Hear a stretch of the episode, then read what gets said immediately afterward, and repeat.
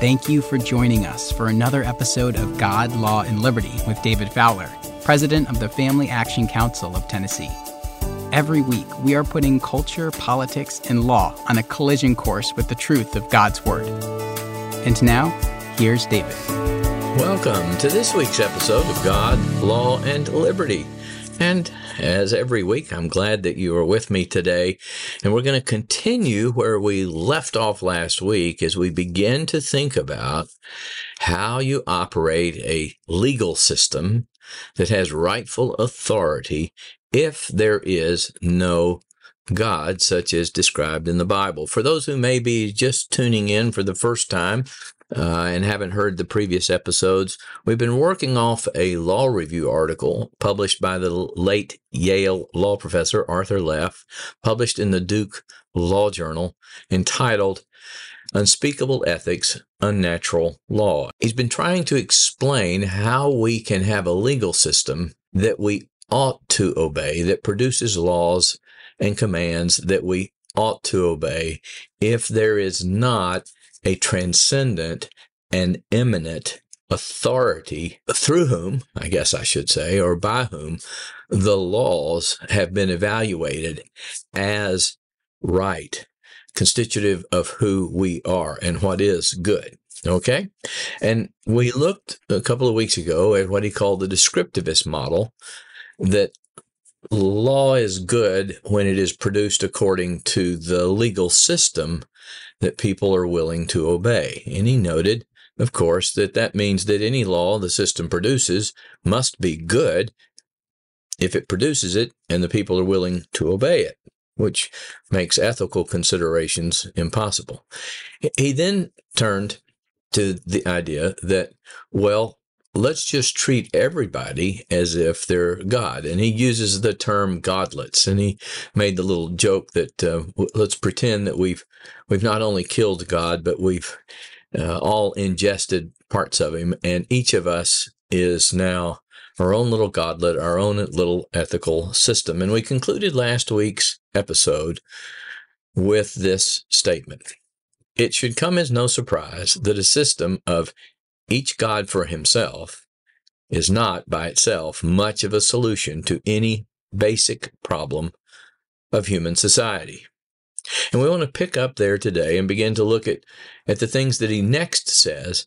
And, you know, as I was putting these thoughts down and sort of outlining where we would go today, I couldn't help but think of Psalm 2, where the psalmist says, The nations are raging against God. They think they can break asunder his bond, his yokes, his rule, and the God of heaven laughs.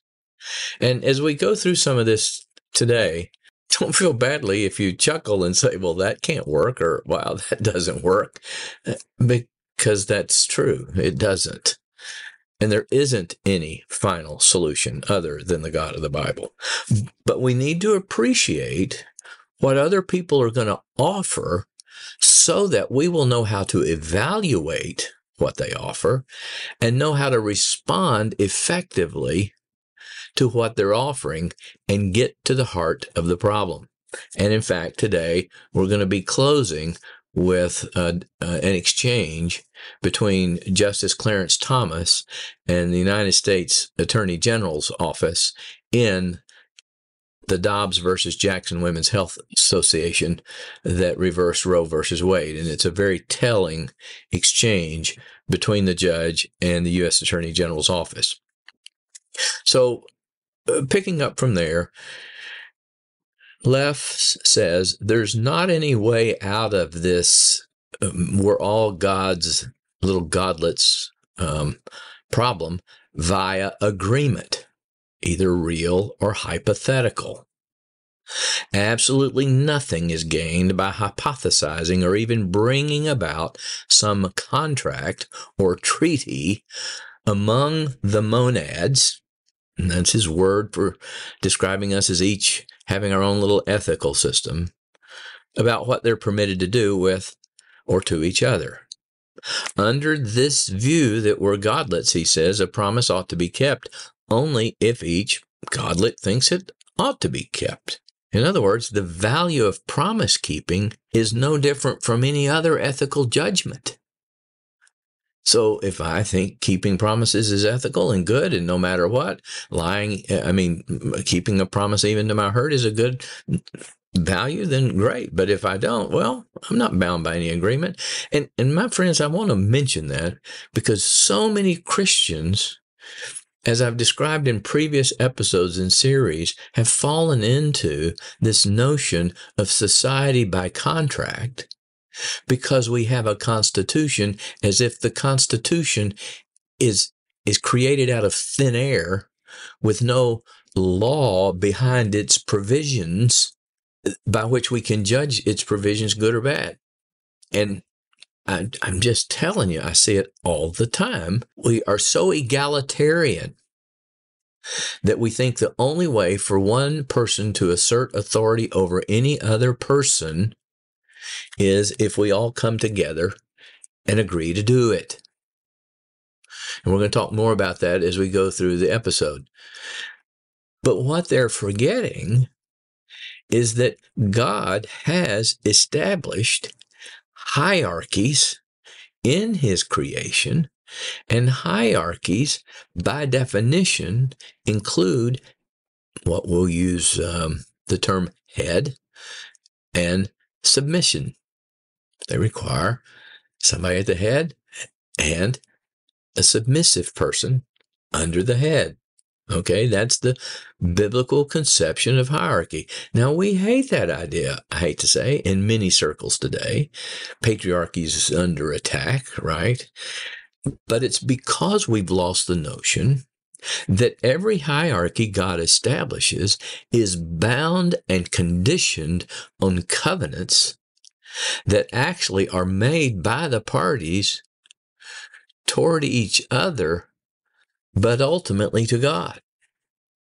So the husband, as the head of the home, is bound by a covenantal arrangement established by God that you, husband, shall love your wife as Christ loved the church and gave himself for her.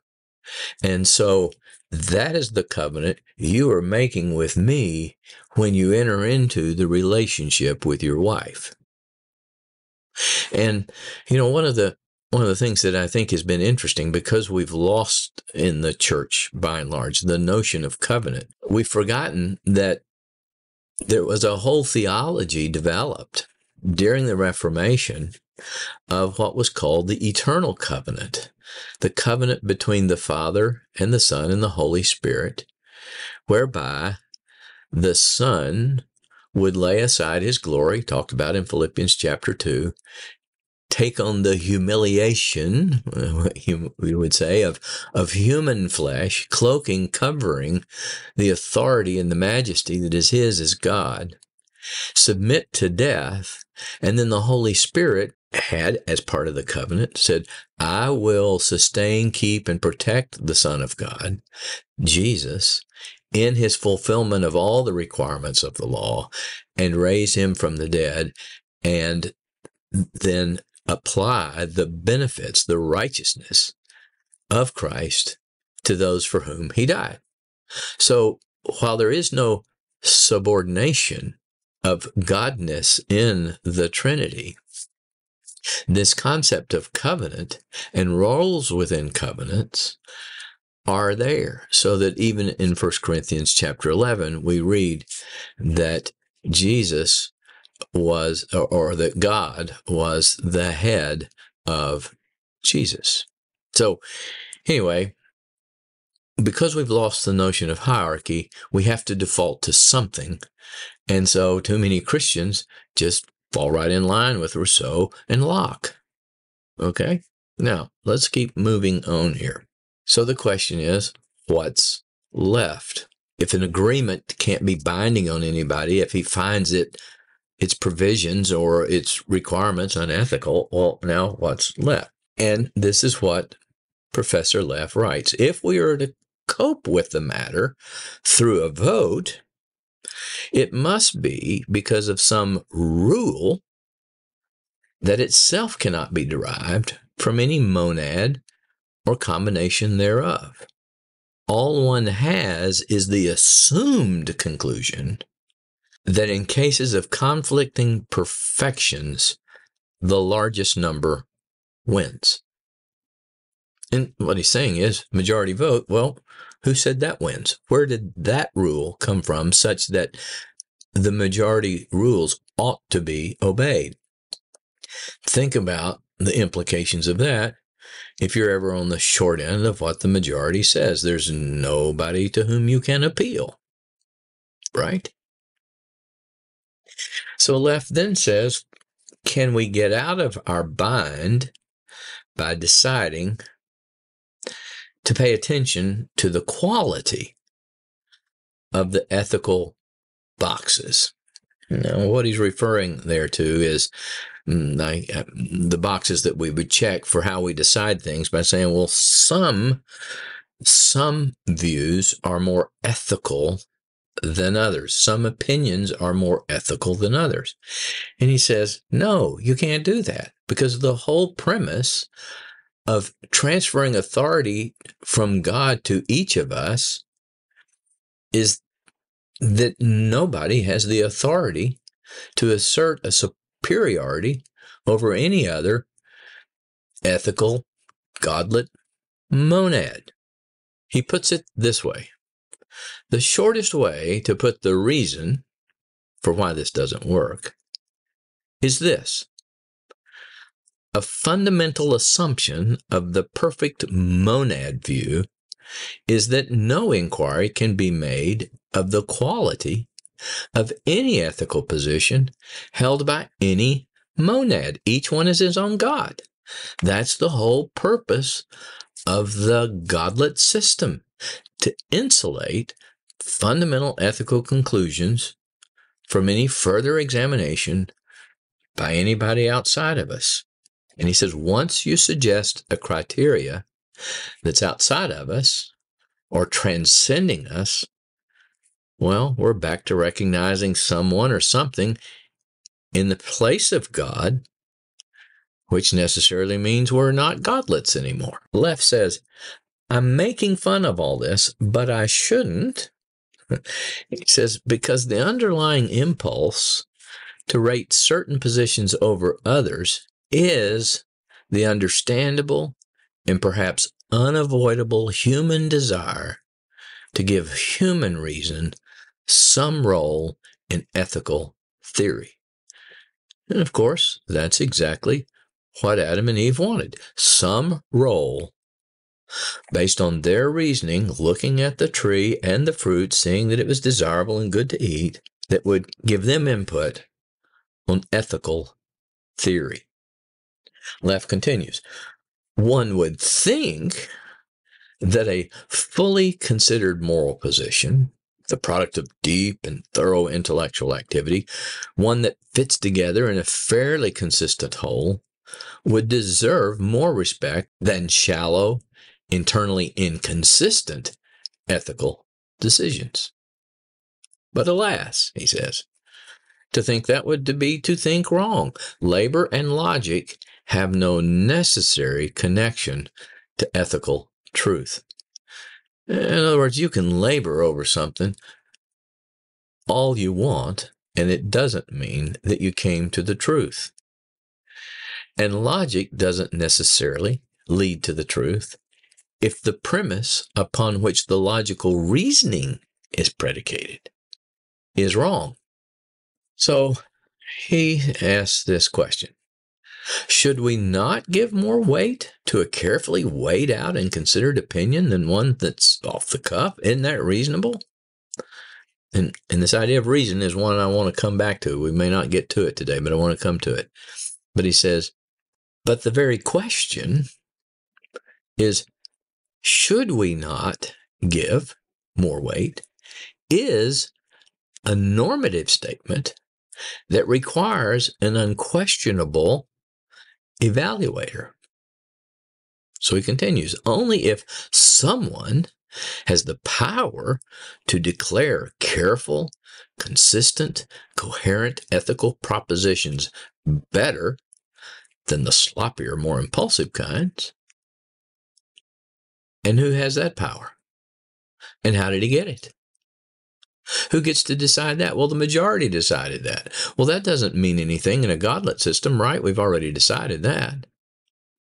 Well, it's per the agreement we all came up that the majority would decide. Well, who decided the agreement would bind everybody if we're all godlets? You see, when I said a couple of weeks ago, he says, once you get rid of God, there's only a small set of determinate alternatives even available to us. And he's running through them and saying, they're not working.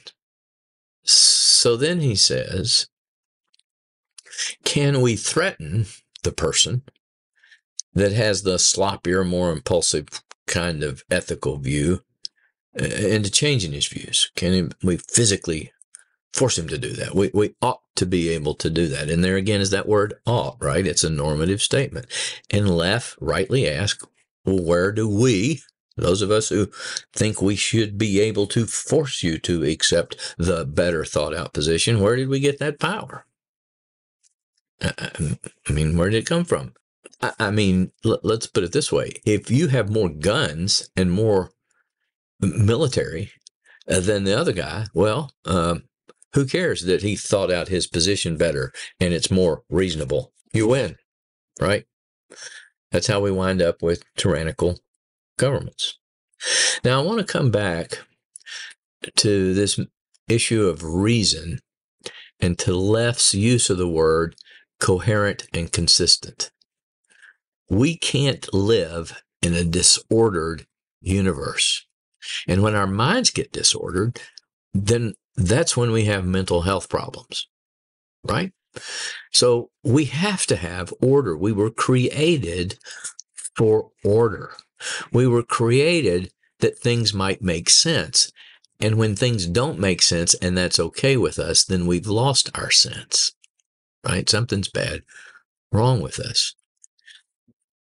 But again, the question comes why do we have to have a coherent and consistent system of thought and ethics? Who's to say the law can't be arbitrary?